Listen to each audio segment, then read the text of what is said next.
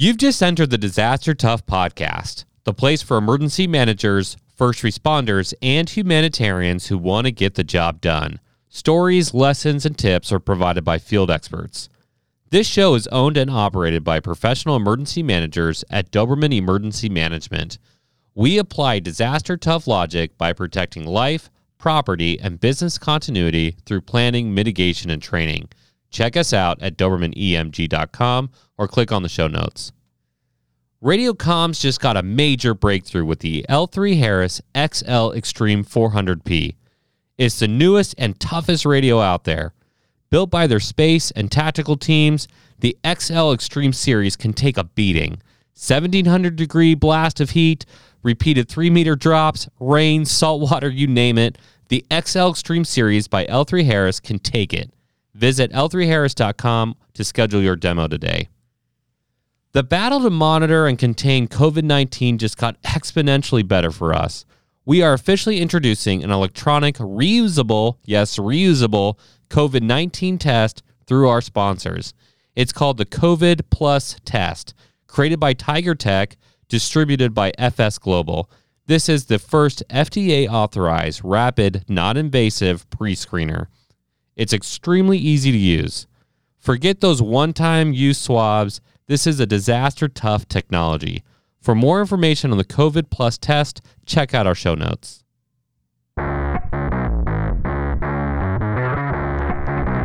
Welcome back to the show, everybody. It's your host, John Scardina. I am so excited for this episode. Several years ago, I served on the national strike team. It's called the National IMAT West at the time, now Red. It was under FEMA. And I had a good friend there. His name was Andy John. He's with me today. Andy has moved on to bigger and better things, working for the, Depart- the Virginia Department of Emergency Management. We're going to be talking about that today.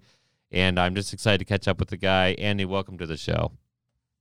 Thanks, John. Appreciate you having me on. And if you'll allow me to take a quick minute, I want to congratulate you on your success with your business and the podcast. Uh, during the COVID response last year, when I could, I'd like to go out on runs to de stress. And you were the guy I was listening to. Uh, so, in a sense, you kind of got me through the COVID response with, uh, with your podcast. It's awesome. Just wanted to say congratulations, man.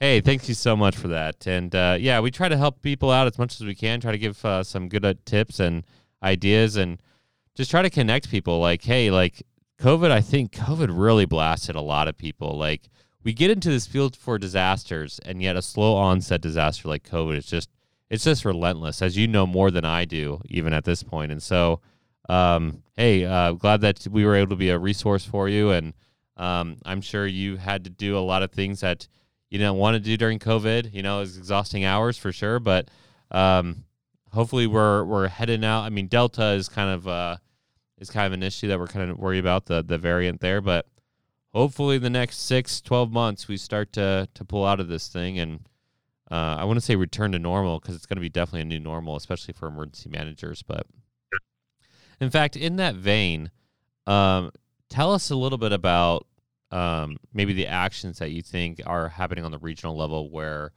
COVID will change emergency management, uh, you know, for the continuum. Sure.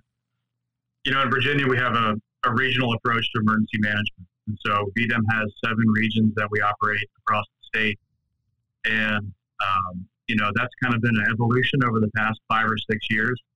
Mm. And so VDEM has really built capacity within the regions to support local emergency management, local governments, uh, and created a, a, presence that's there almost on a daily basis to build those relationships with uh, with those folks. But uh, we haven't really seen our state agencies mirror that type of preparedness uh, structure like VDEM has until COVID hit. Uh, when we had a statewide incident or event like COVID, where we're just taxed on all angles. Every state agency is fighting this thing. Uh, they really saw the need to decentralize and get leadership out into the field, uh, get them closer to the action where you know our locals are out there executing this mission, mm-hmm. and we need to provide them support down at the lowest level possible. And so we really started to see our state agencies start to structure around VDEM uh, in the regions we've set up. And so uh, I'm really proud of what we've done in Northern Virginia. We've got, uh, you know, my counterparts at the Department of Health, National Guard, State Police, uh, DOT, VDOT, uh, Department of Conservation and Recreation, uh, 211 Virginia. I could go on all day. Mm. Um, but what we've done is we built the capacity within each region of Virginia to be able to respond uh, to disasters now and support the local governments that are responding because COVID really showed us that when we're hit statewide, we've got to decentralize. We've got to get the support out to the field and put leaders in place to be able to execute that. And so I do feel like that is the future for Virginia in emergency management is to not only be in structure that way, but to bring whole of government into the regions to be able to support that type of response. Um, I was just interviewing uh, your good pal Patrick McGinn, and uh, we were talking about the whole community approach. And we, I said this thing on the show. I said um, the best emergency managers are the experts at grabbing all the stakeholders involved into a response or in, turn, in terms of that planning process.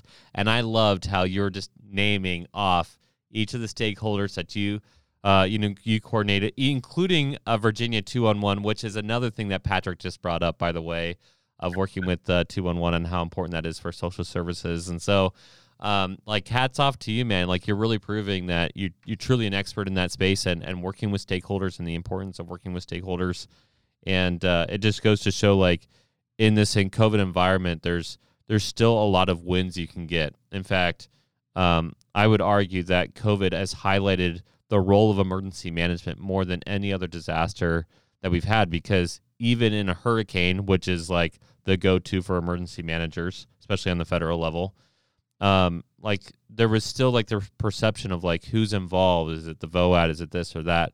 But during COVID, like I don't feel like I have to give a dissertation anymore of like explaining to people what emergency management is.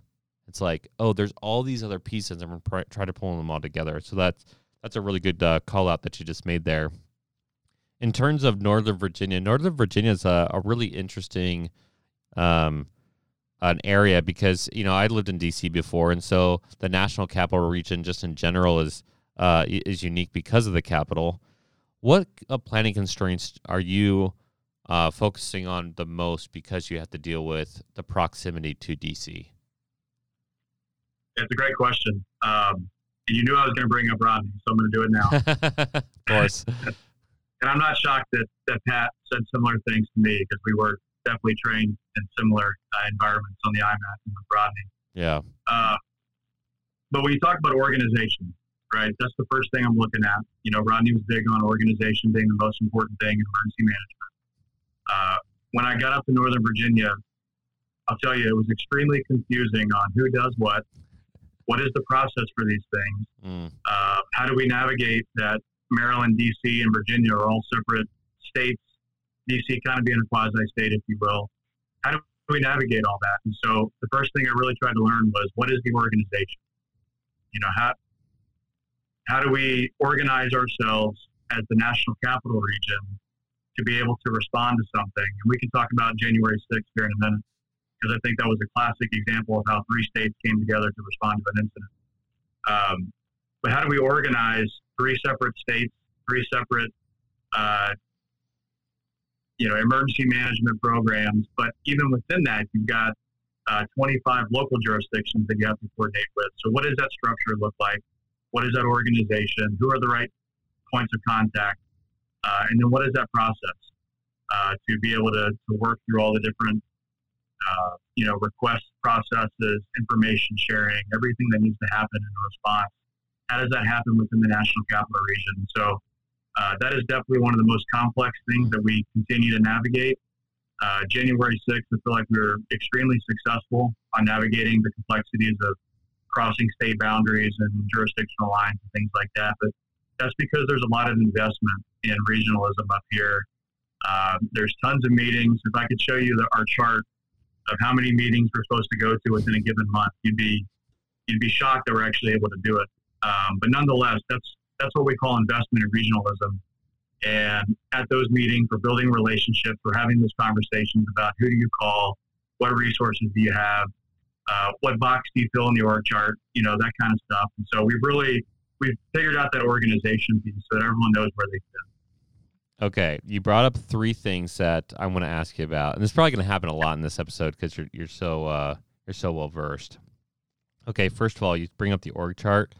Yes, as a uh, if as Rodney as the um the the I call him, I've been starting to call him the Godfather of emergency planning because he's not really like the the professor because like he like quietly just influences like literally everyone. Even now he's retired and I call him up. and He's like, "Oh yeah, I was giving advice to this this party, this party, this party." I was like, "You're kind of like still steering the ship." So he's like the Godfather of emergency planning. Um, but call I- Godfather. Huh? The Rodfather. The Rod Father. I like that's awesome. I'm gonna start. that's kind of like Odin. Uh, yeah, that's awesome. Uh, the Rod Father. That's awesome. Um, so I left FEMA as one of his, you know, pupils, if you will, and I got hired at a, a really large tech company to uh, lead business intelligence there. And um, I was like, "Hey, what's your org chart?" And like, "Oh, we don't believe in org charts." And I'm like, "I'm sorry, what?" Uh, we don't believe in. You definitely have an org chart, and the, like I would fight with this, uh, with this, with them on there for a while. And so what I had to start doing is I started creating their own org, org chart for them. They didn't believe in org charts, but they had managers and subordinates and uh, teams, and they had all these different things. I'm like, you definitely have an org chart, and you just make it very confusing for your own staff.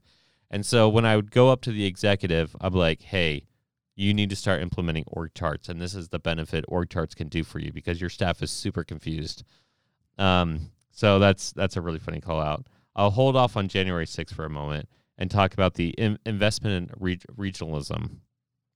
That's a thought that has actually come up multiple times recently on this show and in my private conversations of people investing in that thought which i I, th- I find is interesting. Like you see these like the cool thing about this podcast is you get to see like the trends happening in real time. And um, one thing is regionalism. So i'm going to ask this question to you then. Um, emergency managers often focus on the jurisdictional boundaries of what they can operate in or the scope of what they can operate in. But regionalism uh, i believe would sit outside of that. And so if you're thinking of all the all the groups when you're trying to create of like what is my region what would make up a region in your mind what are some of those metrics of hey here's the scope of who i should be working with Sure. And obviously, I'm, I don't know if bias is the right word, but I, I just know how we do it in Virginia. So I might speak a lot to that. Um, but you're going to have local jurisdictions. You're going to have regional organizations that aren't state, that aren't local, that aren't even private. We've got, you know, like the Northern Virginia Emergency Response System is a uh, private nonprofit that helps coordinate and support preparedness for our local public safety. And so they act as a regional entity for us. They don't report to any state agency or local government. And so you will have regional organizations that you need to build relationships with that have a role uh, in what you're doing. And then, of course, your state agencies, most of them will have field staff uh, that you need to build a relationship with. Um, and, of course, private sector. You know, some of the big organizations we have in Northern Virginia, obviously Amazon is coming in Mm. hot and heavy uh, down in the Arlington, Alexandria area. Uh, so they're going to be a big partner for us going forward. Um, but your major utilities, you know, uh, your energy companies, your your uh, phone cell providers, that, that sort of thing. Um, you know, building relationships with them and to the org chart piece, making sure they know where they fit in this big structure. And I think that's really where we've started to see success is helping paint that picture so folks understand, okay, a major tornado just came through, or the hurricane's two days away, or the Capitol's being attacked. Where do I fit into this giant picture of this region that I work in or that I live in? And so being able to paint that very clearly for them helps create a, a good environment for a smooth response and then a smooth recovery because everyone knows their role. Everyone knows where they fit in and when to provide information, what information to provide.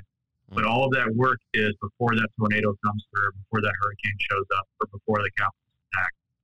Um, and so there's a, a lot of different organizations that we've really tried to work with within Northern Virginia. Uh, but I think the biggest piece is that organization, making sure everyone knows kind of where they fit. Yeah, that's a that's a great call out for just understanding your role and being an expert in your role, and again going back to that whole community approach of uh, understanding the roles of others, and so you can work really well within that um, that spider web of complexity. um, my GI GIS brain starts to to go off. I'm thinking about metrics too, and um, I think of drive time analysis. I think of uh, people don't stop at the at the jurisdictional boundary of where they work and where they live, where they play, and so if you have somebody who is if you have a population that you're able to see is, is going into Washington D.C. and you have an event in your specific jurisdictional boundary in Northern Virginia those people are going to try to get home. So I, I, think about I think about drive time analysis there. I think about um, like scarcity of food and the distribution of how how how food can work out if your system systems are cut off. I think about those kinds of things, and so I'm able to start geospatially figuring out where my true region is, um, because again, they don't really follow those lines. But um, yeah, I think I think looking at those different perspectives is really important that's a great point. You know, um, I haven't really talked about some of the projects that we do work on regionally, but um, more so lately, we're starting to look at those supply chains for the NCR. Mm. And, you know, I think we're starting to realize that whether it's DC, Virginia, or Maryland, you know, the supply chain comes through all of our jurisdictions to support all of our jurisdictions. Mm-hmm. And I think um, you know, with the, I think the food supply chain was one we were looking at not too long ago. Um, but DC quickly realized they have two distribution chains for, for food that come through, that come into DC that come through Northern Virginia. Mm. And so, you know, it alerted them that they probably need to be doing a little bit more coordination with Northern Virginia, our office, with the locality. Awesome. Uh, to make sure that roads are open uh, or which roads need to be open so that that supply chain can can get back up after a disaster. So that's awesome. There's a lot of work and projects that we look at. Um, well, that's that just made me feel like, oh, sweet, I nailed it. Um, so that's great. The uh, man, I could talk about geospatial analysis forever. Obviously, I'm I'm really lucky to to have been pushed into GIS from a planning and operations perspective first and to be able to like see like how they can pair together and you know you just called it out right now of like hey uh, this is you're able to to figure out who you can possibly work with through that geospatial analysis.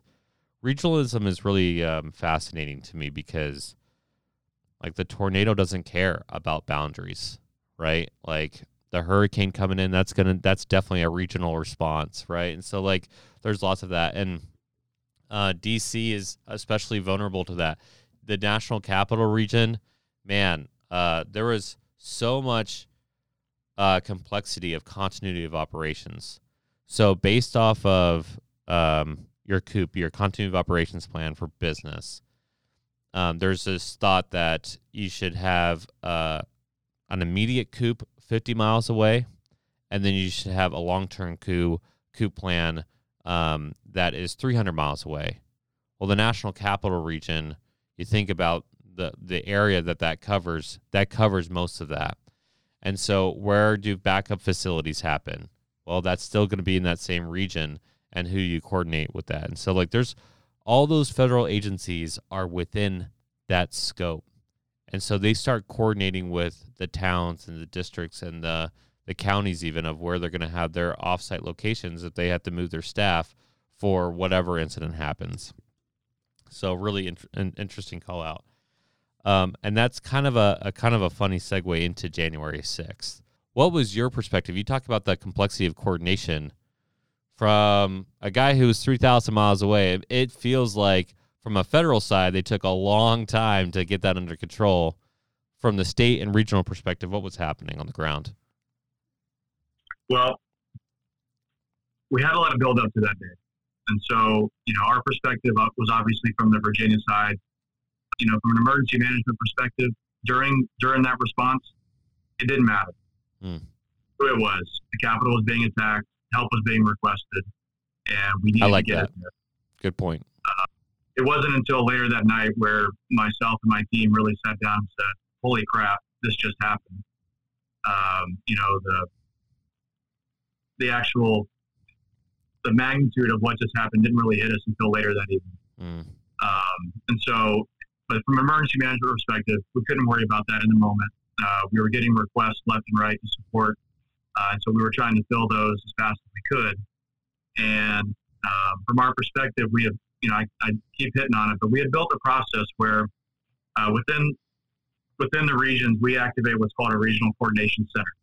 Mm. Um, and I don't want folks to think that it's a physical place where we have this elaborate situational awareness system set up and all that. We could be set up anywhere, but as long as the right partners are in place to do regional coordination, that's our regional coordination center. So that day, uh, we had partnered with state police to set up a, a platoon of troopers to stage uh, with, with somewhere in Northern Virginia where we were located.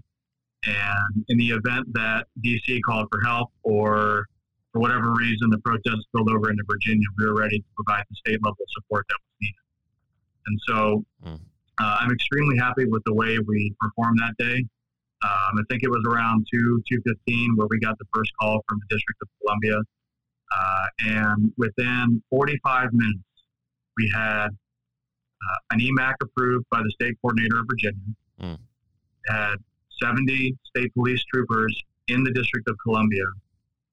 And we had them linked up with the law enforcement that was already responding, That's ready amazing. to go support the capital. And so when it comes to mutual aid and EMAC at 45 minutes, you never hear that. Yeah, it's but, incredible. Yeah, it was all the preparation that took place beforehand. Uh, and so, you know, it all comes back to that, that investment in regionalism and having the people in place and the process in place to do that.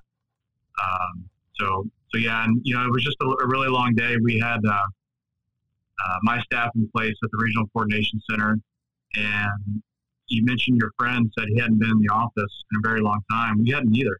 Mm. Uh, that was our first time back in the office because we had a, a feeling it was going to be a bad day, and uh, we all co-located together and tried as best as possible to take necessary precautions. Um, and uh, we actually had a few positive tests come out of that response as well from our staff. And so, you know, even from an emergency management perspective, we were putting essentially our lives at risk to respond to this incident in the national capital region. Um, but we got the resources to where they were needed. Um, and, you know, DC, because of the complexity of three states, 25 jurisdictions, DC really looks to the Virginia Regional Coordination Center to then coordinate the local jurisdictions within Northern Virginia. And so we were coordinating with, you know, Prince William County, Fairfax County, Arlington, Alexandria, uh, to corral their local law enforcement to also get across the river into the District of Columbia. Mm. Um, so, in the sense of emergency management, it was true resource management, information management, um, but also trying to uh, protect your staff in the middle of this COVID response as well. Um, again, you brought up so many things I want to talk about. So let's uh, let's dive into that a little bit. So, um, you talked about um, kind of the why, like the why, like our, the comment that I wrote down is the why is not important. When I would get deployed, and I'm trying to explain to people like what GIS does in a response, I would say who, what, when, where, and how bad. I didn't care about the why because I was law enforcement. I usually knew I was out there was a hurricane, wildfire, uh, insurrection, whatever you want to call it, um, riot. The um, yeah, so I, I think that's in, incredibly telling that it does hit you later, and um, you have to you have to you're in go mode. You don't have time to be emotional, right? I can be emotional now thinking about it. You know, how many months later, it's just like man, it's so messed up. But yeah, that day, like it was it was literally just logistical for me too. Just like okay, like what do we do? How do you how do you want to walk through it? And just like providing that advice and support um, as my friend needed it.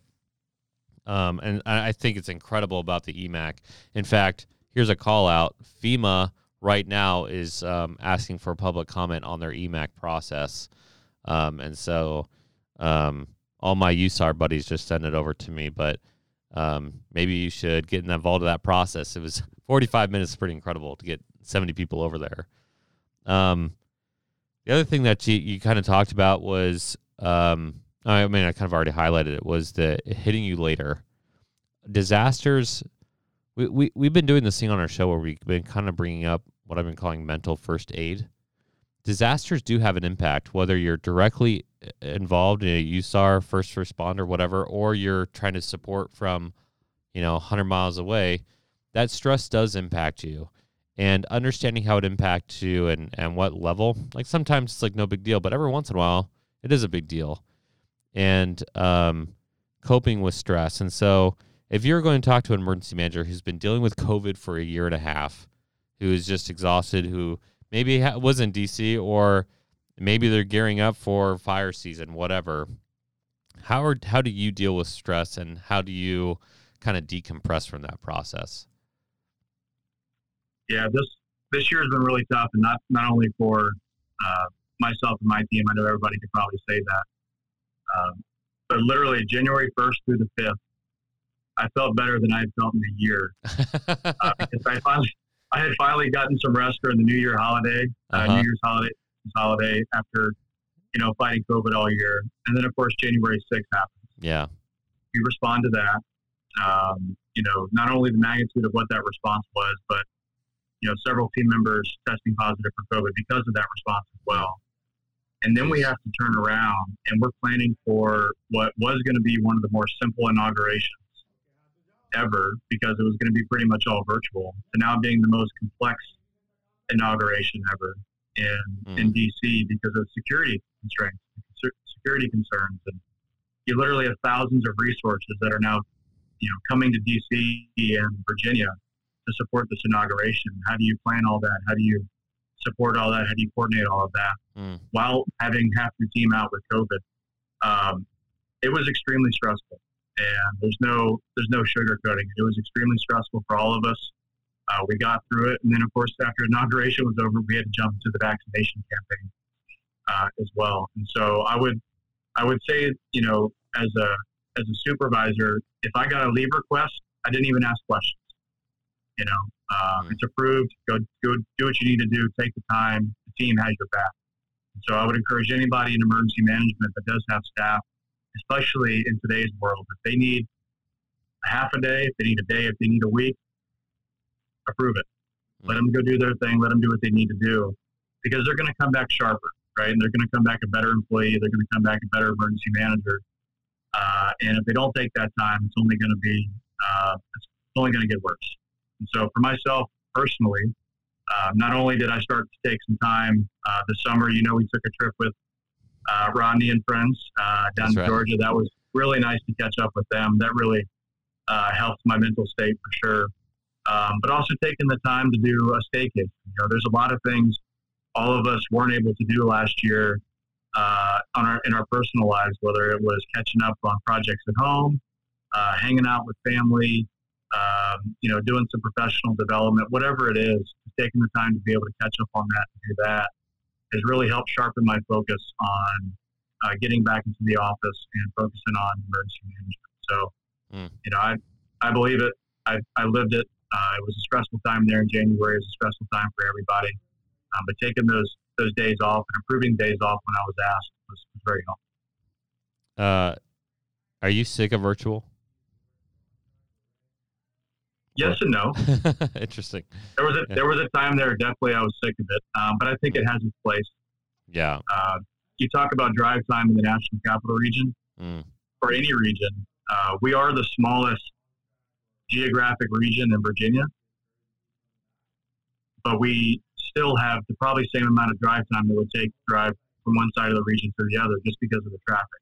Yeah. And so not having to drive all the way into DC for a meeting that we now know we can hold virtually, that's a benefit to me. That's a benefit to my team.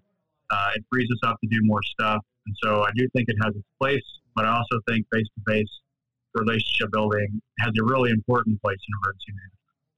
Yeah, I, I like that answer because I hear one side, like, you hear the one side, like, just get back to the office, get back to the office. And the other one's like, oh, I really like virtual. And I think I think the real lesson learned here is that there is benefits to both, and we shouldn't be so hardline. Like the idea, like you can't have a virtual disaster kind of out the door. We know we can do it. So, um, like push comes to shove, you can do it that way, um, and you can still be successful. Obviously, um, the the January first through fifth thing, I felt the same way. Actually, I was like, oh, 2020, like see ya, and then January 6th happened, and you're like, you son of a and it's like it just like it drives you nuts and um i think uh yeah for me it was astounding to hear from a law enforcement perspective but again i'm talking federal here that they're that they didn't they didn't expect i'm like i think everybody expected something to happen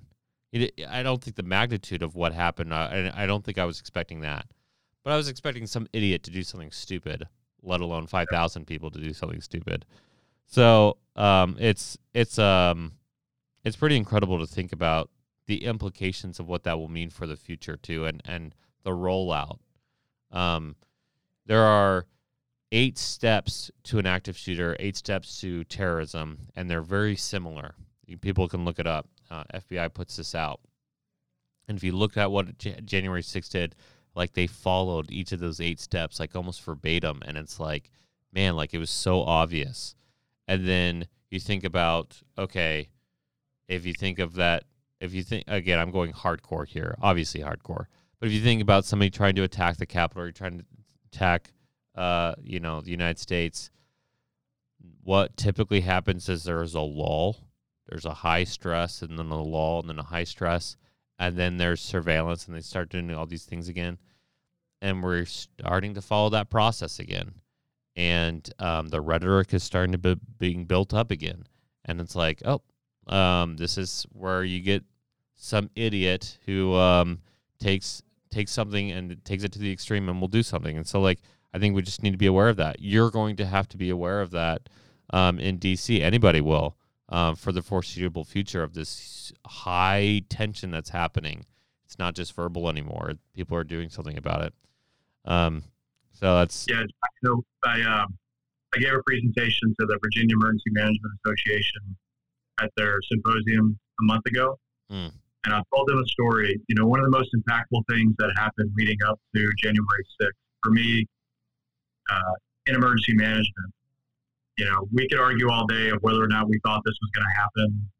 Was the intelligence there? Was it not?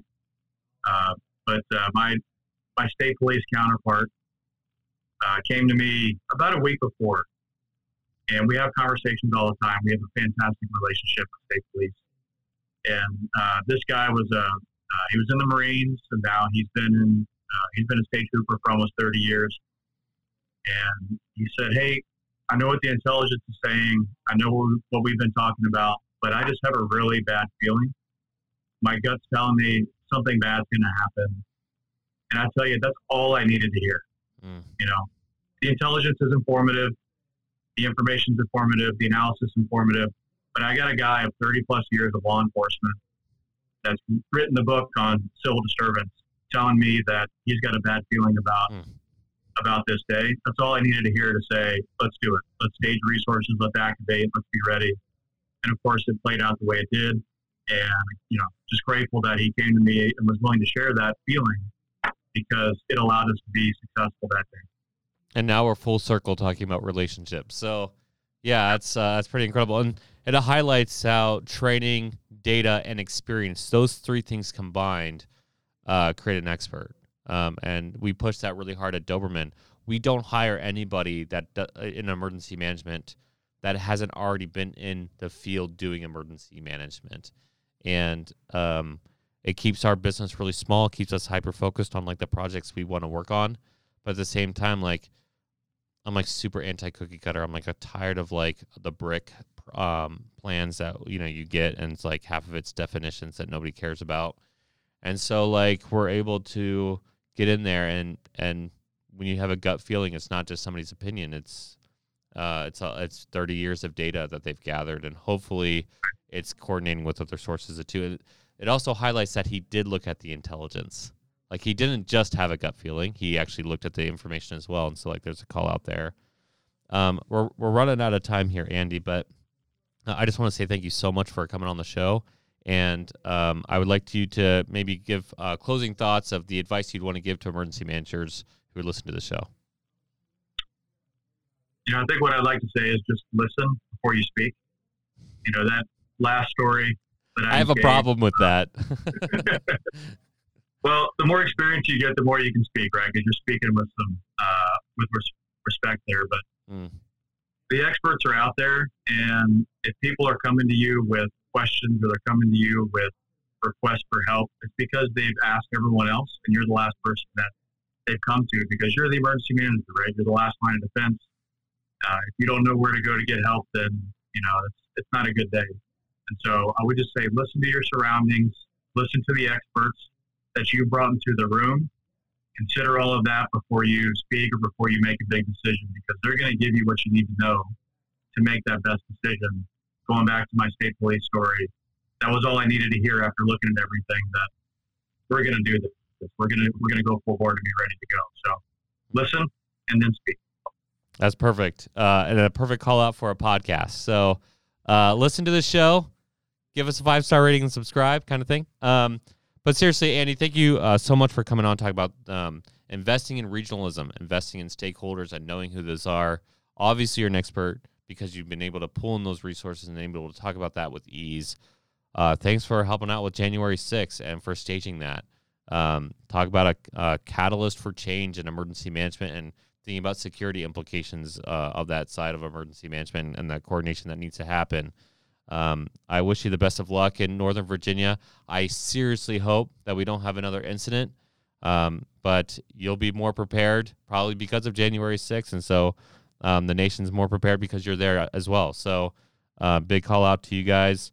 Um, if you like this episode, if you had a good time listening, if you learned something, which you should have, um, you can do a couple different things.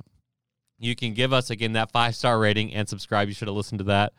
But if you have a question for Andy, if you have a question about coordination, collaboration, the national capital region, whatever, you can reach out a couple different ways. You can be brave enough and put out your question on social media, whether it's LinkedIn, Twitter, Facebook, um, Instagram, whatever, and we'll we'll make sure that Andy sees that through the public discussion there.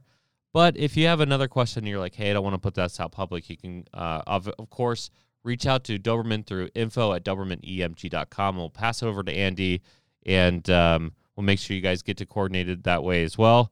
And uh, we'll see you next week. Thanks, John.